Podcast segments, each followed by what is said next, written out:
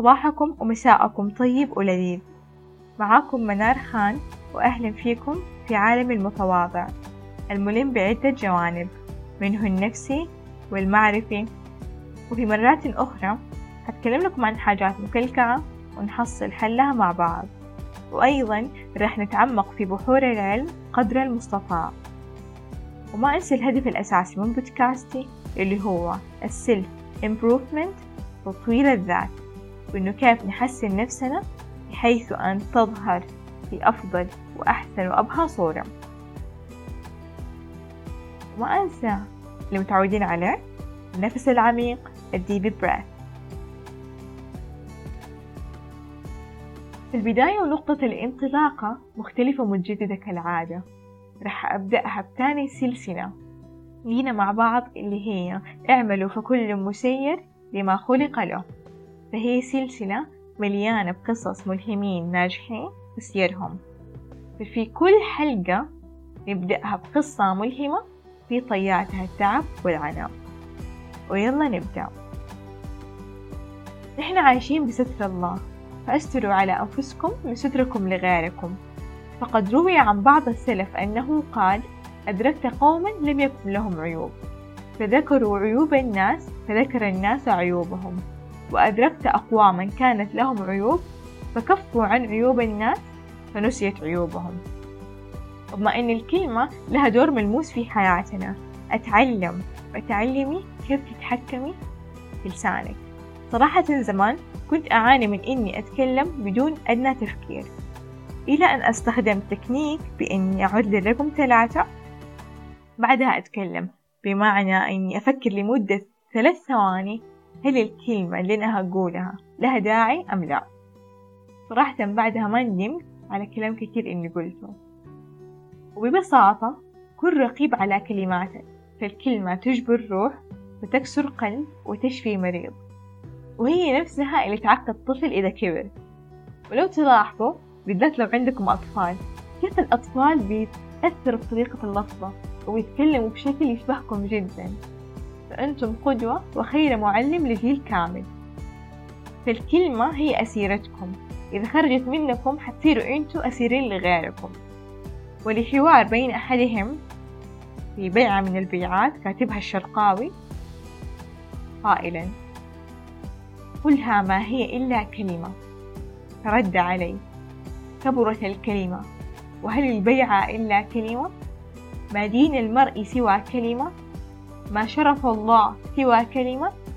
أتعرف معنى الكلمة؟ مفتاح الجنة في كلمة ودخول النار على كلمة وقضاء الله هي الكلمة. فالكلمة نور وبعض الكلمات قبور. إلى نهاية الحوار. وعلماء النفس أكدوا بأن الكلمات الجارحة سميت جارحة لأنها تسبب جروح حقيقية في الدماغ.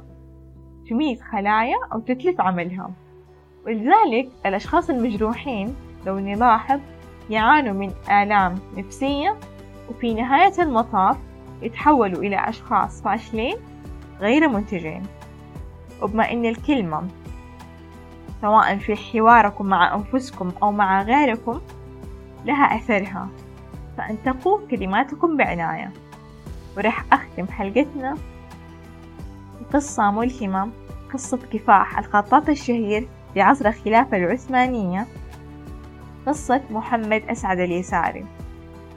له بصمة في عالم الخط العربي رغم العقبات والمشاكل الكبيرة اللي واجهته. ولكن بالإصرار والهمة العالية أستطاع إنه يحقق ما يريد. ولد محمد أسعد اليساري في إسطنبول ومنذ ولادته. جانبه الأيمن مصاب بشلل وجانبه الأيسر مصاب برعشة فكان جسده نحيل ضعيف البنية. حتى التنقلات وكان يتنقل من مكان لآخر عن طريق سلة فكان مولع بتعلم الخط العربي. فذهب إلى أحد أساتذة الخط العربي فرفضوا وقلل منه. بس محمد اليساري لم ييأس وذهب إلى آخر وبالعكس رحب به وزرع الثقة فيه ورفع من همته.